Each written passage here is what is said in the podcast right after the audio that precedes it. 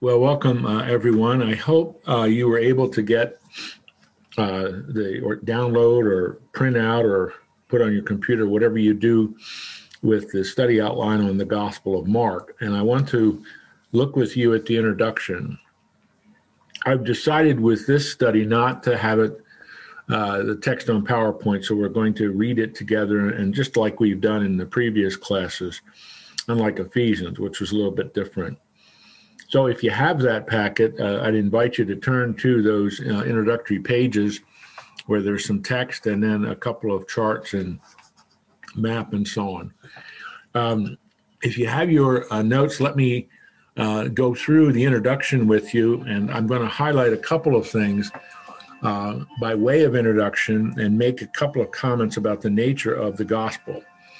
Uh, this is the gospel according to Mark. Who is the Mark here?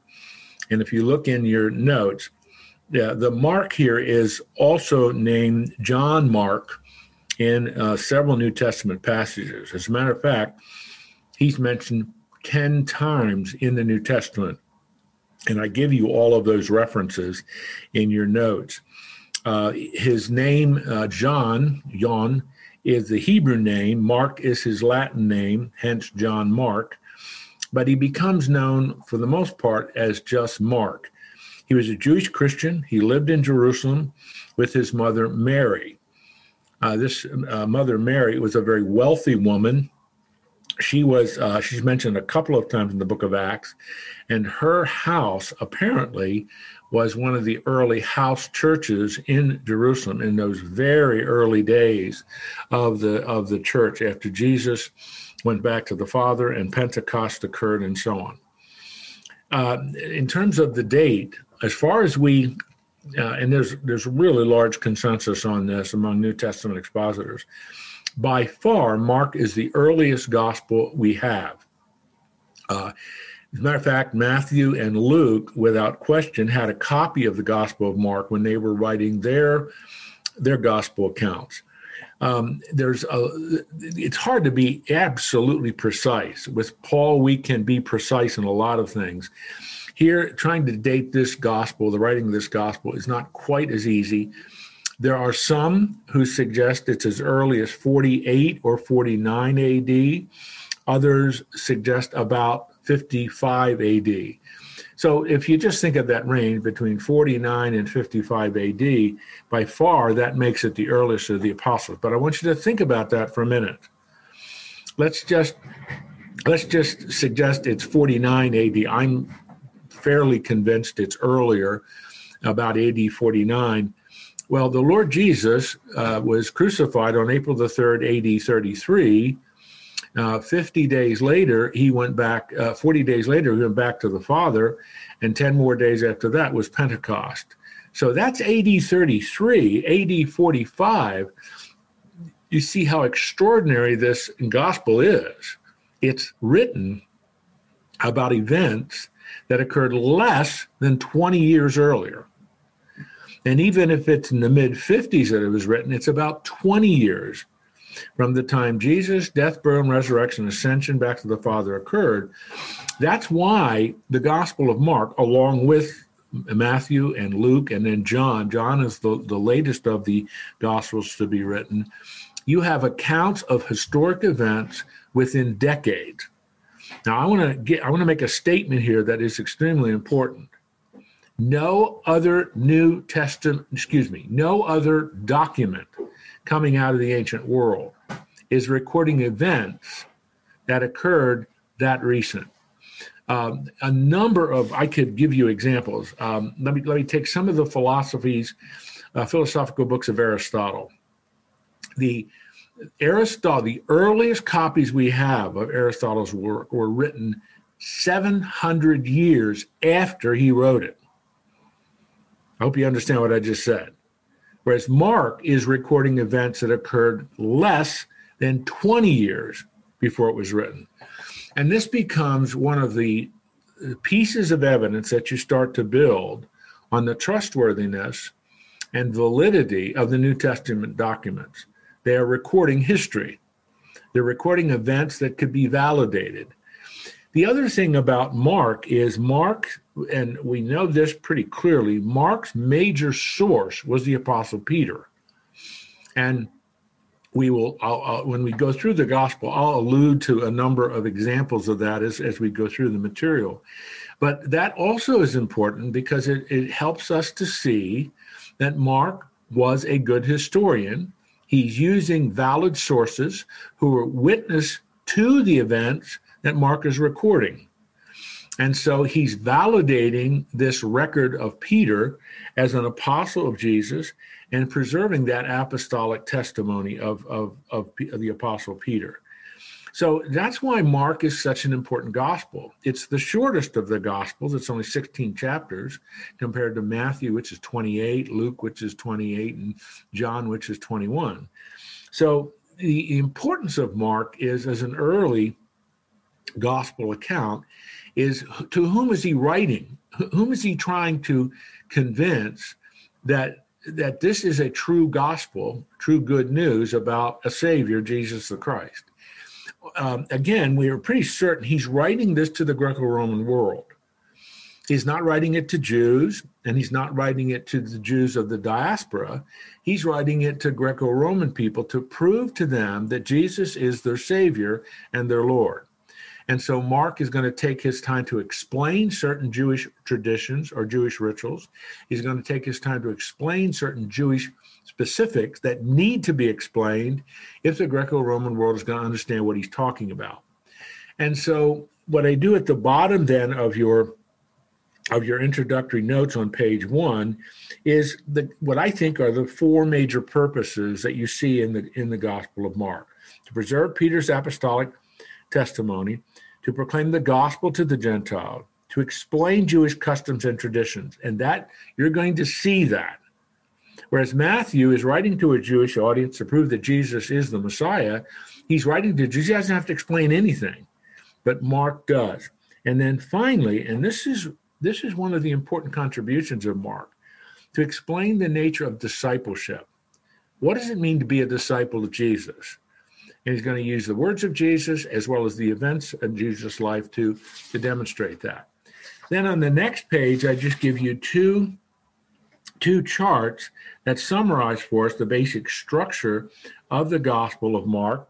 The one at the top, and then the one at the bottom is a synthetic chart by Chuck Swindoll, which, if you've been in any of these classes before, each time we do a book, I give you a copy of one of his synthetic charts excuse me, I needed to blow my nose there. And so I will be referring back to these periodically as we go through the, uh, the, the material in the Gospel of Mark. But you'll see he has two primary focal points after the introduction. He wants to focus on the key events that Jesus, that summarize Jesus' public ministry of about three years, and then the second half of the book, from chapter 8 through chapter uh, 16, is focusing on Jesus going to Jerusalem and going through all of the testimonies and, and, and miracles and work during Passion Week from, um, from the triumphal entry of Christ on Palm Sunday until his crucifixion and resurrection. And so Mark gives almost half of his book focused on that. And so, therefore, it's again it's quite unique in what he's trying to do. One other thing I want to do as we get started, if you'll take a look at the map on page three, and in, in subsequent classes, I am going to put have this on PowerPoint because I'm going to be referring to it. But I want to remind you of something. When you are thinking about the geography of Jesus in his three years of public ministry, I want you to remember the geography of the this part of the uh, this part of the eastern Mediterranean. To the north is Galilee. Now, Galilee is a rich agricultural region. Nazareth, where Jesus was raised, remember he was born in Bethlehem, but he was raised in Nazareth. Nazareth is in Galilee. Then between Galilee, now go to the very south, is Judea. Judea is where Jerusalem is. Galilee is a rich agricultural area, lush with agricultural products, whereas Judea is a mountainous area. Jerusalem is on a mountaintop, it's 2,500 feet above sea level. And much of Judea is mountainous, very hilly areas. There's not a lot of agriculture in Judea. In between Galilee and Judea is Samaria. Now, you perhaps know this, or best to remind you of it. Samaria, between sandwiched between Galilee to the north, Judea to the south, is inhabited by Samaritans. And they are half, this is what Jews called them at the time, they're half breeds. That's not an unkind, that's, I don't mean to be unkind. That's what they referred to them.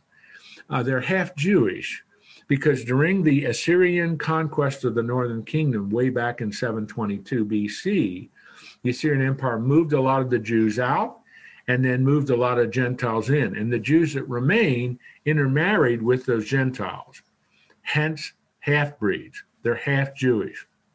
And the Samaritans who inhabited Samaria were despised by the Jews. And you, if you've studied the Gospel of John and you're in John chapter 4, Jesus chooses to go through Samaria, and that's where he meets the woman at the well, uh, Jacob's well, actually, near Sychar. But anyway, that, that, to understand that geography, you have to always remember Galilee is to the north, rich agricultural land.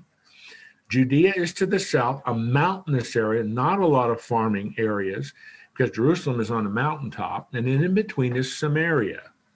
Fairly mountainous, the mountains of Samaria, but there is some agricultural area as you get closer to the Mediterranean. And that division between the Galilee and Judea is Samaria, and the Jews would not go through Samaria. That's what's so extraordinary about Jesus doing that. They would either take the road along the coast, Mediterranean coast, which was called the Via Maris, or they would go the King's Highway, which was a road started down in Samaria, and went up to Damascus, that went through the area east of the Jordan River. When Jesus um, uh, well, let me put it this way. When Mary and Joseph traveled from Nazareth to Bethlehem, where Jesus was born, they would have taken the King's Highway. They would have gone along that kind of high road east of the Jordan River through the Jordan Mountains. And so, just that geography is really, really important. I will keep referring to that. I'll keep talking about that. But by way of introduction, I wanted to make sure that you kind of have that hopefully somewhat cemented in your mind, uh, the geography of the Eastern Mediterranean world at the time of Christ. Are you with me on that? Okay.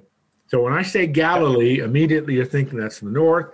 That's a rich agricultural region. I see Judea, that's where Jerusalem is, a more high mountainous area, and then in between, sandwiched in between is Samaria. Can I ask a right? question? Any other questions about the the introduction to Mark? Who is Mark?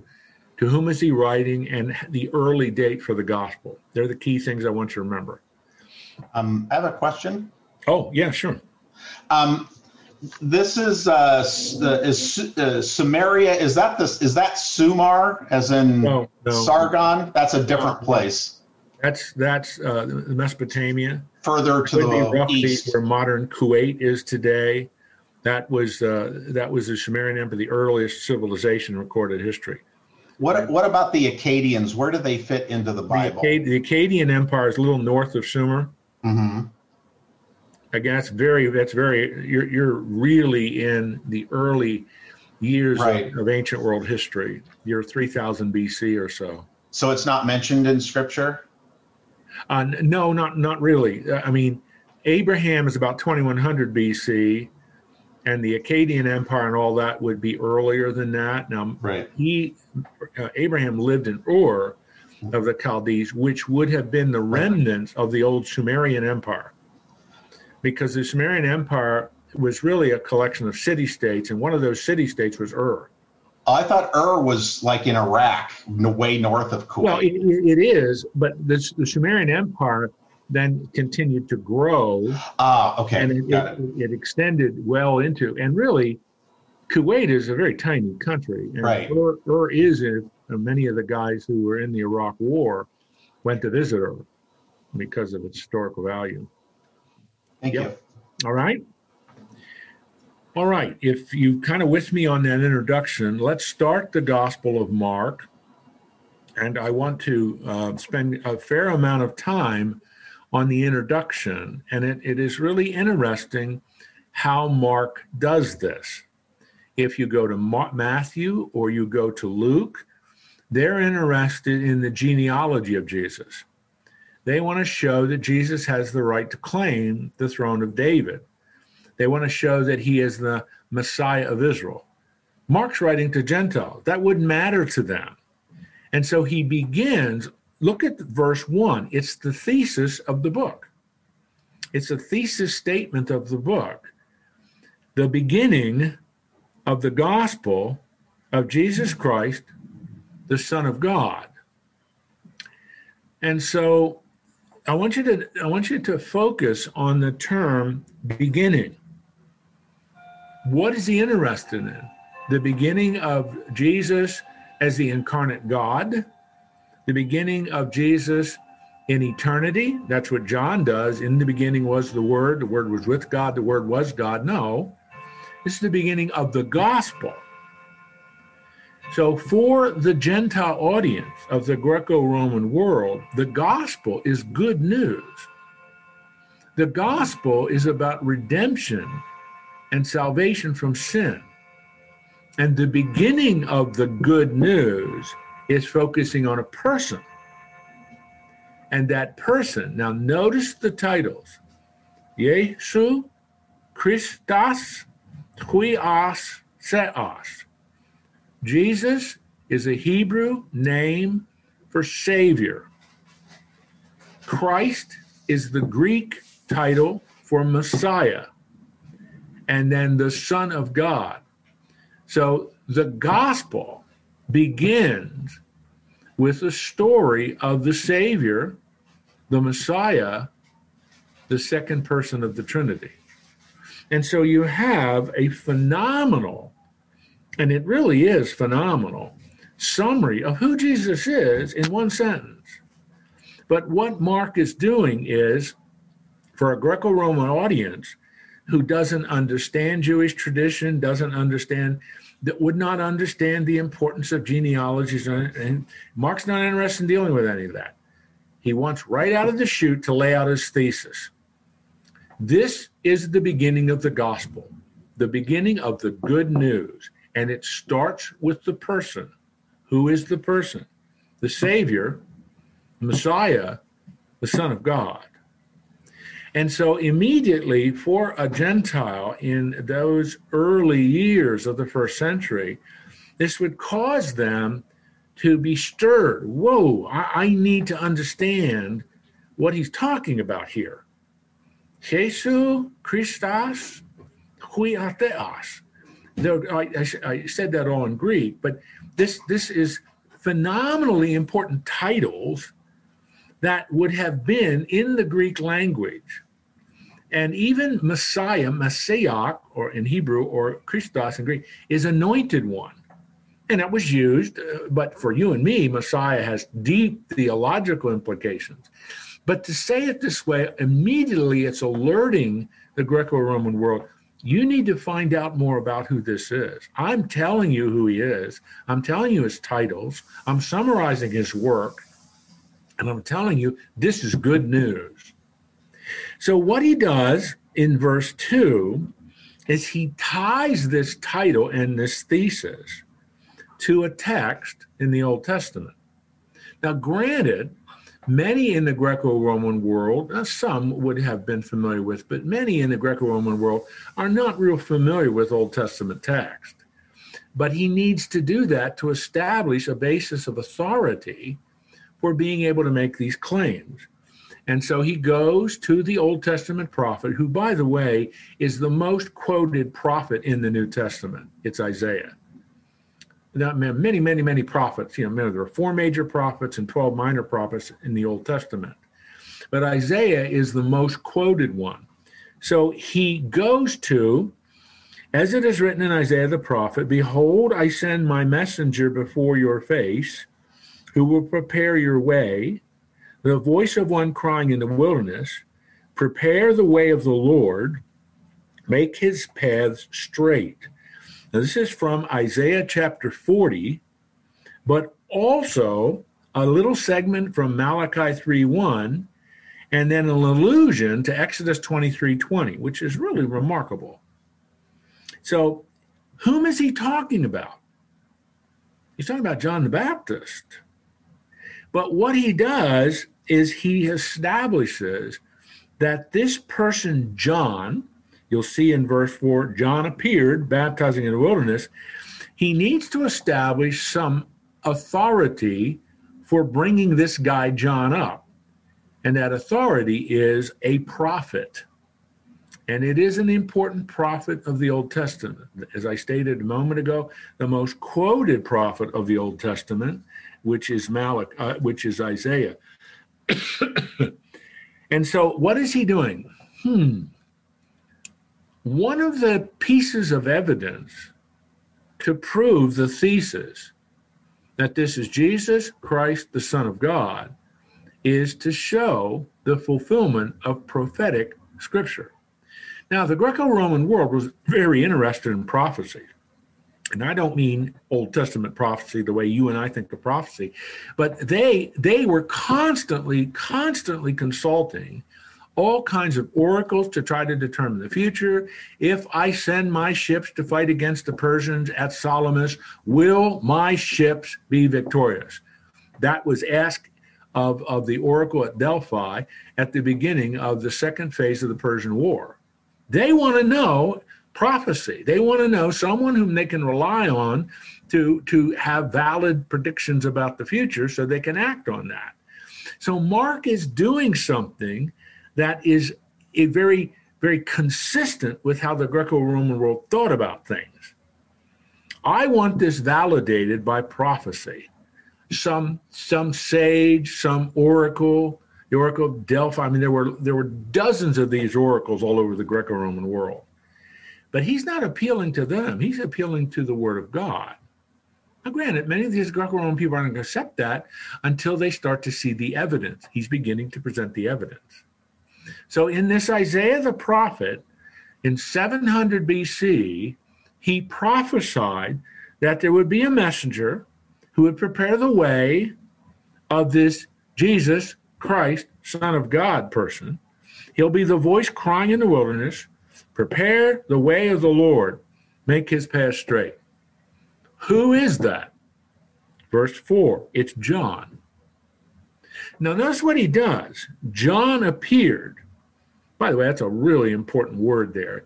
John appeared. It's like, boom, all of a sudden he appears. And that's exactly right. You have a little bit of his heritage in the book of Luke, and all of a sudden he's in the Judean wilderness baptizing people. John appeared. Where? In the wilderness. And that phrase in the wilderness takes you back to verse 3. John is intentionally quoting from the prophecy to say, See, this was declared in 700 BC. 700 years later, it's now occurring. He's in the wilderness. And what is he doing? Proclaiming a baptism of repentance for, I want to say something about that preposition, for the forgiveness of sin. So let's look at what Mark is telling us which is is he summarizing what was this John doing? How was he preparing a way for the Messiah? How was he preparing a way for the Savior? How was he preparing a way for the Son of God? He's in the wilderness baptizing people. Now, I want to remind you what does baptism mean? Now, immediately, uh, I think all of you are very familiar with the ordinance of baptism, and I, I don't. I want to talk about the mode. I don't talk about who it is. Just the mode or the ordinance of baptism. The word baptism is really transliterating a word from the Greek language and bringing it into English. B A P T I Z O is how you would translate baptizo. It was used it was used in the cloth industry, in in the industry that was very much a part of the te- of the world of the Greco-Roman world, the textile industry, because clothing and cloth were so important. And the baptizo was you would take a white piece of cloth and you would baptize it into a vat of dye. That sounds funny, but what does that mean? You immerse it into that vat of dye, you pull it out, and it now is identified with that purple or that blue or that red or whatever the color of the dye was. That white cloth has been baptized. It now takes on a new identity. So when the New Testament uses the word baptizo, baptize is a verb, baptism is a noun, it is you you must think how the ancient world person would process what you're saying. So a baptism of repentance is you're identifying with something. A baptism of repentance. Now, repentance in the Greek is metanoia you're changing your mind about something. What are you changing your mind about? You're changing your mind about God. You're changing your mind about what He's doing. You're changing your mind about your problem, which is the problem of sin. And you're beginning to understand God is doing something. So John the Baptist is out in the Judean wilderness along the Jordan River preaching we're going to read in a couple of verses what he looked like, and he is declaring something. I'm cutting the path for the Messiah. And you're going to read more about what he said in just a minute.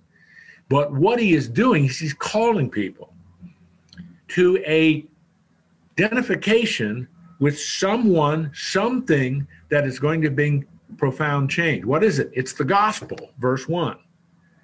And this will produce this will lead to, this will be with reference to. That's what that little Greek word that's translated for, F O R, for the forgiveness of sins. It's eis, E I S, which should, but it makes it cumbersome. A baptism of repentance with reference to or leading to the forgiveness of sins. The baptism isn't what produces forgiveness, it leads to that. It it is re- re- referencing that. So there's a commit a complete transformation of your understanding. You are changing your mind about everything. And so John the Baptist is out in Judean wilderness. How's he preparing the way for the Messiah? He's announcing, he's announcing something. He's announcing a Messiah. He's announcing an anointed one who's going to solve your problem, your problem of sin. And I want you to identify with him. I want you to be ready for him. This isn't the baptism of the Holy Spirit. That comes later with Jesus and then in Pentecost. This is you identifying with the coming Messiah. You are aligning yourself with him. And for Jews, and that's primarily who's going out to the Judean wilderness to be baptized. These are Jews, and if they're being baptized, they are now ready for the Messiah. They are now recognizing he's coming, I'm identifying with him, I'm ready. So John is cutting that path, preparing the people. And then John, excuse me, then Mark in verse 5 is it's it's kind of an amazing verse. It's filled with some hyperbole, language of of exaggeration, and all the country of Jerusalem of Judea and all Jerusalem. Well, that's hyperbole. That's the language of exaggeration. Because not every single person who lived in Judea and every single person who lived in Jerusalem is going out to Judea, the Judean wilderness along the Jordan River to see John. But Matthew tells us people are swarming out to see John the Baptist. So, what John Mark is doing is saying, using a language of exaggeration, not just a few people, a large number of Judean and Jerusalem Jews are going out to see John. and Jim, were being baptized by him in the Jordan, Jim? Con- confessing their sin. Yes. Um, so Jim, Jim, why why do you think they're doing that? Located. All right, wait, no, wait a minute. I've got two people asking me a question at the same time. Okay, I give up. Uh, go ahead, Woody. Uh, okay, Glenn, what did you say? Why do you think they're swarming out? Well, what's going uh, on there? You, you know, it, it it it would be hard to answer that question because you're dealing with, you know, answering the, the issue of motivation of why people are doing what they're doing. But um, I think there's a degree, uh, Glenn, of curiosity, of sensationalism. I mean, this is this is an extraordinary, an extraordinary event. This is not the norm in Judea. And so to hear, and and and with that, it, it, you're going to see it in in verse six. And You're going to see it in verse seven. Let me add another important thought here. Malachi chapter four, the last book of the Old Testament, in effect says, "Watch for the coming of Elijah." Elijah will announce the Messiah. And so, as John the Baptist is out in the Judean wilderness, and when you when you look at the material that describes him in verse six, he's dressing like Elijah. You go back to 2 Kings chapter 1, verse 8, he looks like Elijah. So I think, Glenn, there is that additional element of, whoa, messianic expectation is already pretty high right now in Judea. And now there's a guy out along the Jordan River in the Judean wilderness dressing like Elijah, talking like Elijah, and cutting the path, he says, for the coming Messiah. And we want to identify with this. We want to be a part of this. And what is he asking us to do to be identified with? To baptize, be baptized, as to confess our sins. This man is representing God who's going to solve our problems. And so there's a lot of expectation. It's heightened. We already know this from extra biblical liter- literature. The, there's a heightened anticipation. Messianic fervor is running high in those early decades of the first century. And so all this is coalescing around the curiosity who is this guy out in the Judean wilderness? He acts like, dresses like, and talks like Elijah. Could he be the Elijah figure of Malachi 4? And many people are saying, yeah, you got to go out and see this guy. I was out there two weeks ago. It's incredible. And so they're swarming out. Does that answer your question?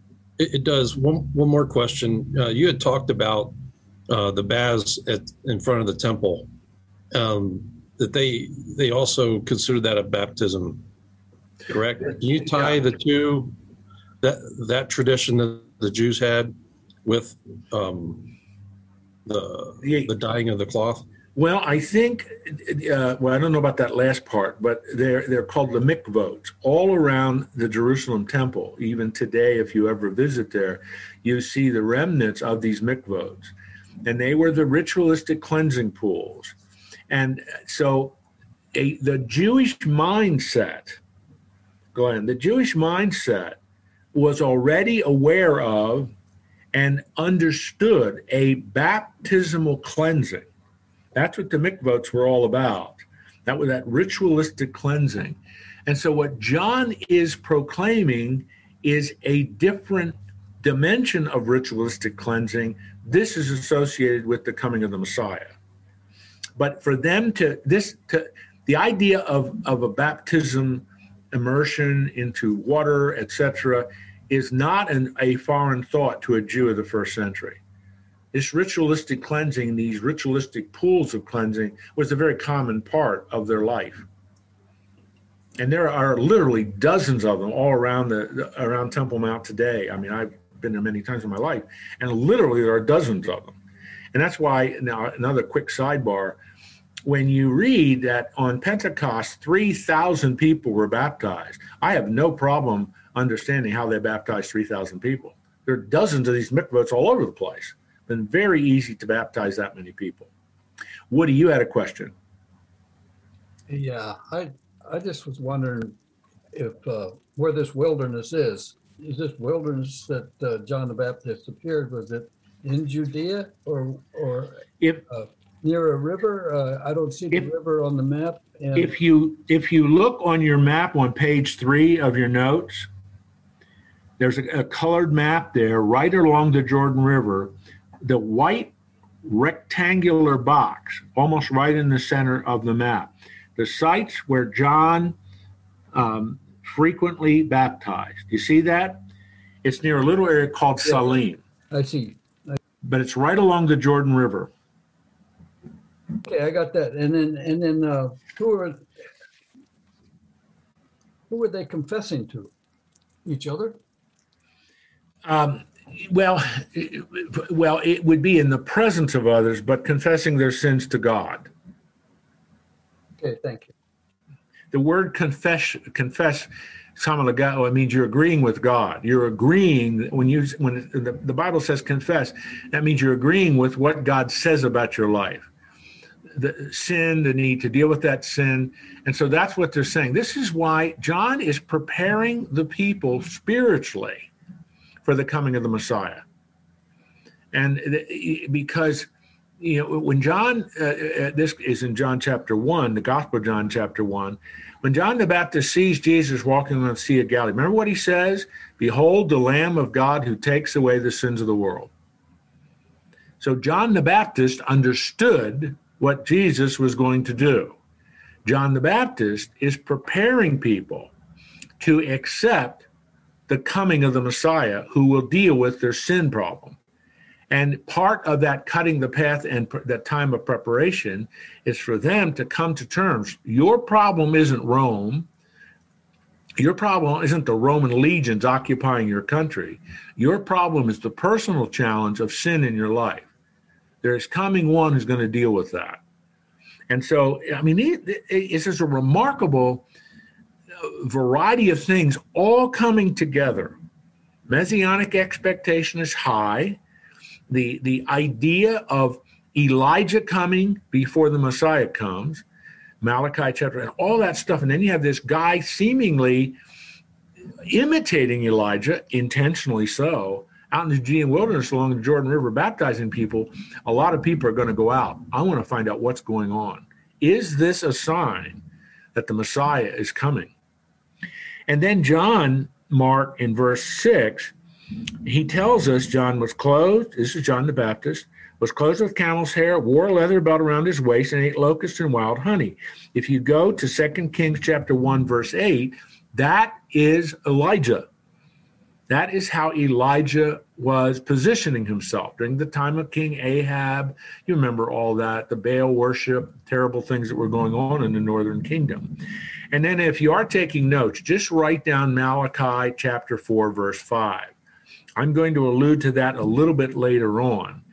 But that is an important passage that connects Elijah with John the Baptist. And we'll say more about that coming up because that's also going to be a part of the transfiguration uh, narrative later on in the book.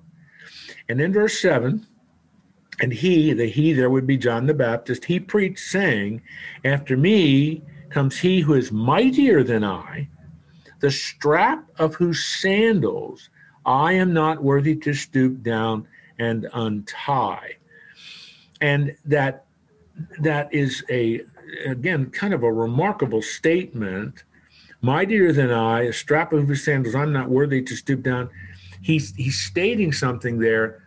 If you if you think I'm important, knock it off. The one who's coming that I'm preparing for, that I'm cutting the path for, he's the one that's really important. He's the Lord.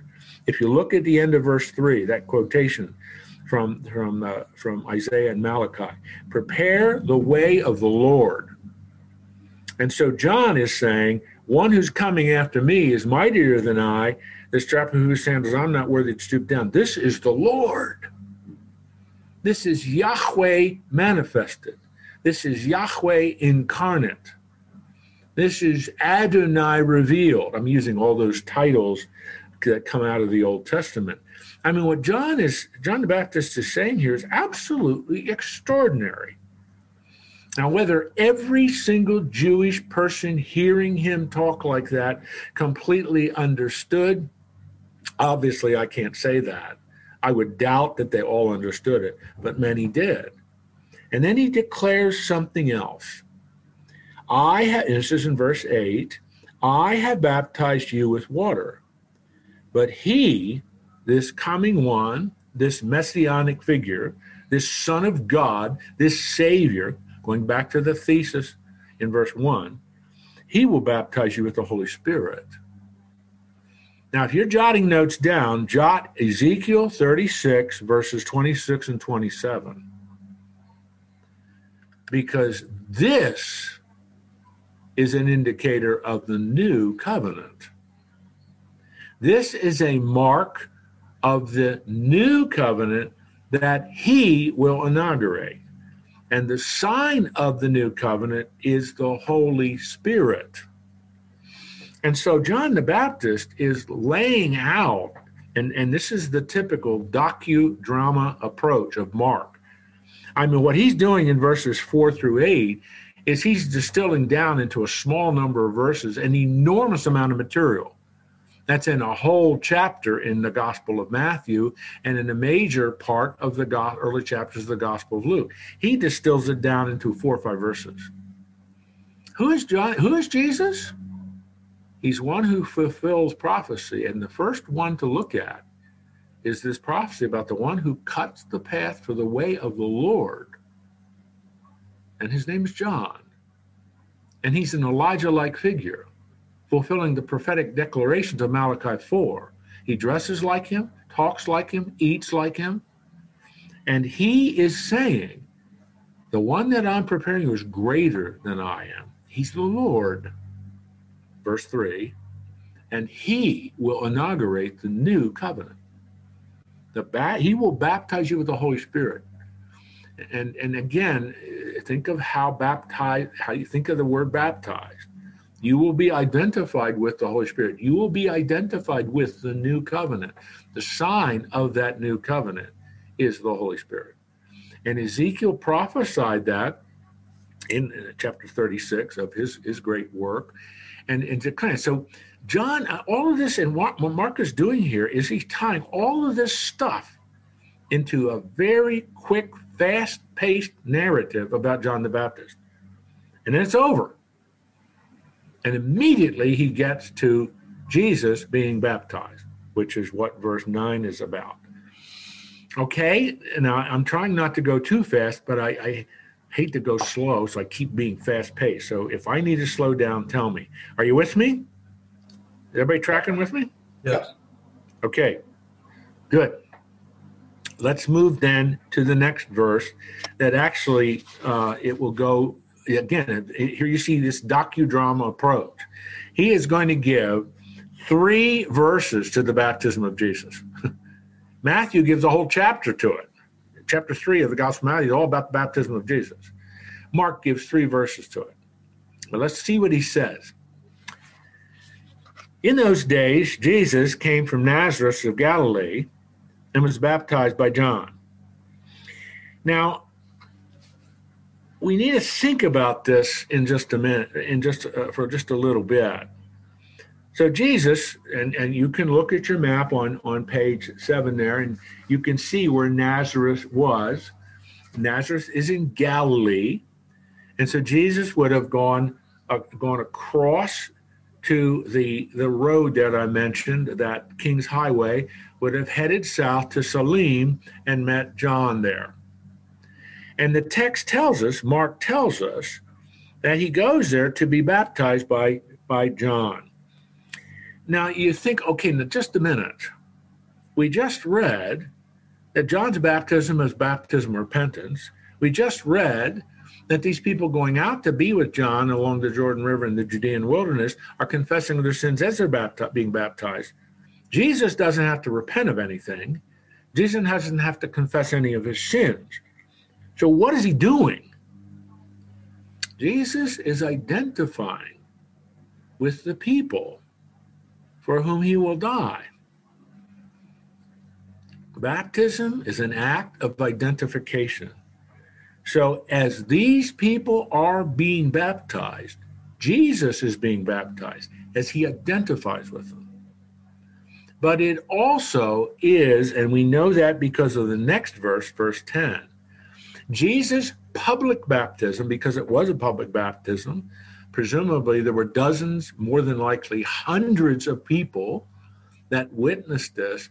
This is the inauguration of Jesus' public ministry. His obscure first 30 plus one or two years, not exactly sure, but his, his obscure silent years are going to end. And his baptism begins the three years of public ministry, which will culminate in his death, burial, and resurrection. So, because of verse 10, this baptism of Jesus in a highly public uh, um, venue is announcing something, declaring something. He's identifying with his people. But look at verse 10. When he come up out of the water, immediately, by the way, that is John, John Mark's favorite word. It's an adverb. He uses it 41 times in this book. It is, it, it is an indication of how fast paced Mark is in his writing of his gospel. Immediately, immediately, immediately, he keeps saying it over and over and over again. And immediately, he, that would be Jesus, saw the heavens being torn open and the Spirit descending upon him like a dove, like as a simile. It isn't a dove, like a dove. And a voice came from heaven You are my beloved Son. With you I am well pleased. So Jesus is identifying with his people as he now is beginning his public ministry. And that is validated by three supernatural divine events. Event number one the heavens are opened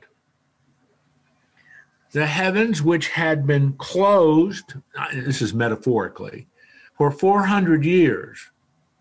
Because when the, the ink on the book of Malachi dried, God would not speak again until he spoke through his son, the incarnation of his son. So now the heavens are opened once again. And secondly, the Holy Spirit descends upon Jesus anoints Jesus. Now you're thinking, wait a minute. Why does Jesus have to be anointed with the Spirit? Why does Jesus have to have the Holy Spirit indwelling him? Well, that's very important. And Mark, Matthew chapter 12 helps us to understand that. Jesus chooses, now listen very carefully to what I'm about to say. Jesus chooses to live his life in dependence upon the Holy Spirit. Because in Matthew chapter 12, when the Pharisees they can't explain what Jesus is doing, all his miracles, all of his divine healings, all, all the incredible things he's doing. And they only have two choices. He's either doing this by the power of Satan or he's doing it by the power of God. And they're not going to say he's doing it by the power of God. They have to acknowledge who he is. So they say, You're doing it by the power of Beelzebul, an old Canaanite name for Satan. And Jesus says, I do my work by the Holy Spirit.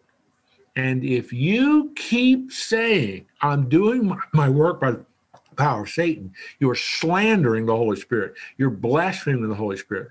But remember what he said I do my work by the Holy Spirit.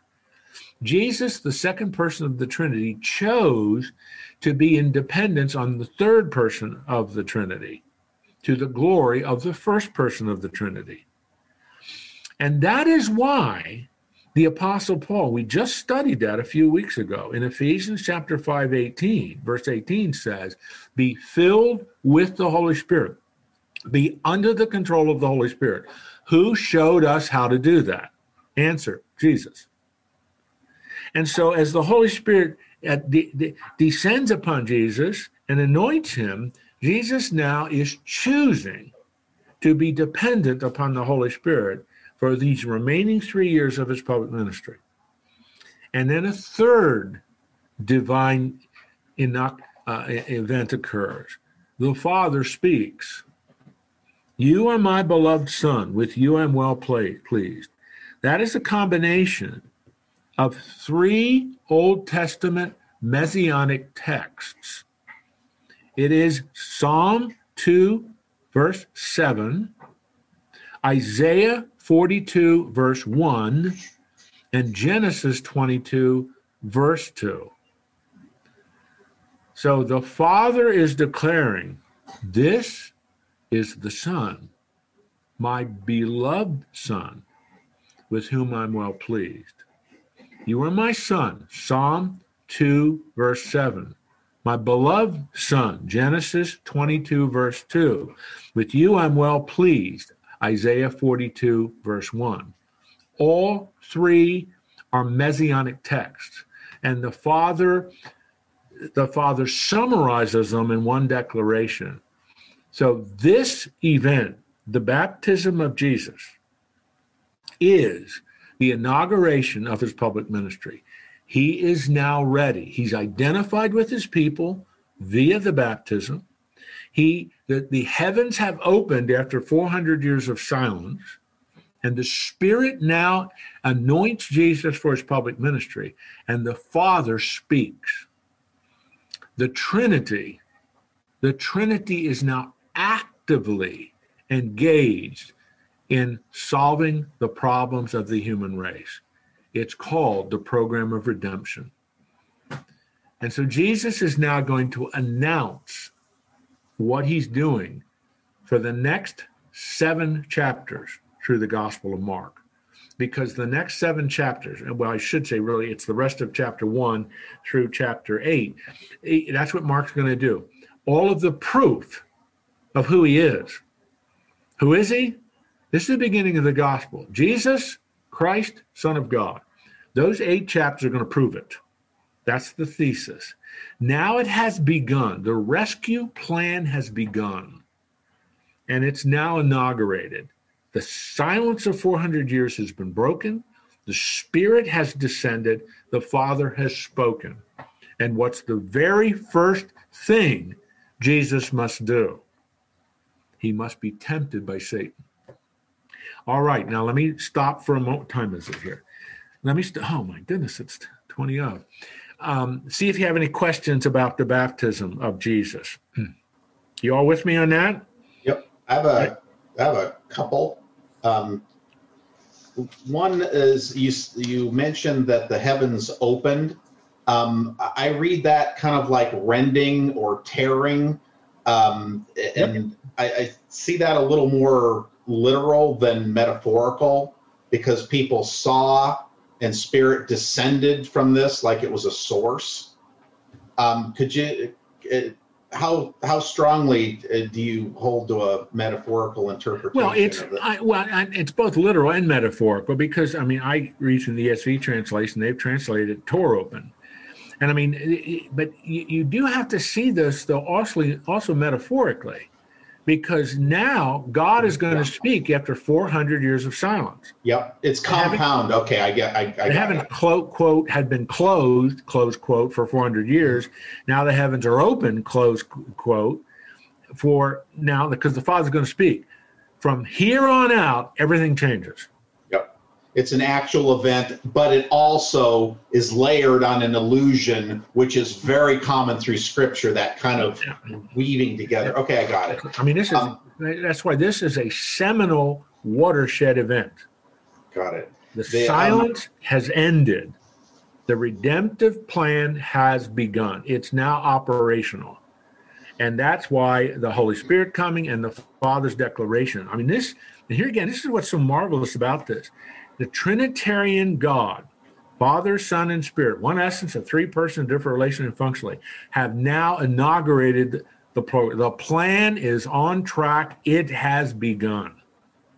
And so it's just a fantastic watershed in redemptive history. But what is what is equally incredible in the real meaning of that overused word is the very first thing Jesus must do. Look at verse 12. And the ESV has translated this wonderfully. Then the Spirit immediately, there's Mark's favorite word 41 times, immediately drove him into the wilderness. Now, we just read that the Spirit's anointed him. I gave you some allusion to Matthew chapter 12, where the Lord Jesus is dependent upon the Holy Spirit, here's an example of his dependence. Jesus does not act independent of the Father and the Spirit. He acts in conjunction with the Trinitarian nature of God. This is how the program works. The very first thing Jesus must do is go to the wilderness to be tempted. Now, here again is the docudrama approach of Mark. He gives two verses to the temptation of Jesus. Matthew gives a whole chapter to it. Chapter four of the Gospel of Matthew is the account of the temptation. Mark gives two verses to it. So we have to talk a little bit about this. He, he, the Holy Spirit, drives Jesus into the wilderness. And he was in the wilderness for 40 days, being tempted by Satan. Satan means adversary. Romans, uh, Revelation chapter 12, verse 9 gives you all the titles of Satan, but he's the adversary. So, what does this mean? In Mark's language that he uses throughout his gospel, this is equally as important. As the 400 years of silence have now been broken and God has spoken again, and the plan to redeem and rescue humanity has begun, it's now operational. There's also the important understanding Jesus is invading Satan's kingdom. Jesus is here to invade, to plunder the kingdom of darkness. He will now do battle with his chief adversary, i.e., Satan. Mark does not tell us the three temptations. Mark does not go into detail about each one of them. He's just saying, by the way, the beginning of his public ministry means he's invading Satan's kingdom. I like to put it this way he's taking back the kingdom. Satan has usurped it. Genesis 3.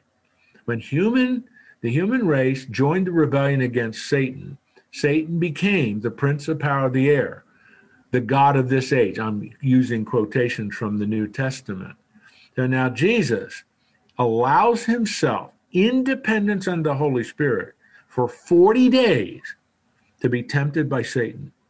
And he was with wild anim- with the wild animals. And the angels were ministering to him.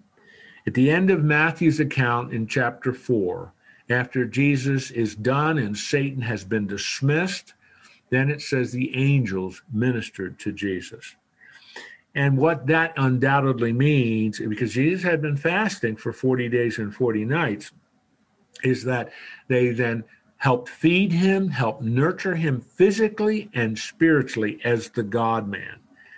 But that it's interesting that he chooses, he, Mark, chooses to tell us something that none of the other gospels tell us.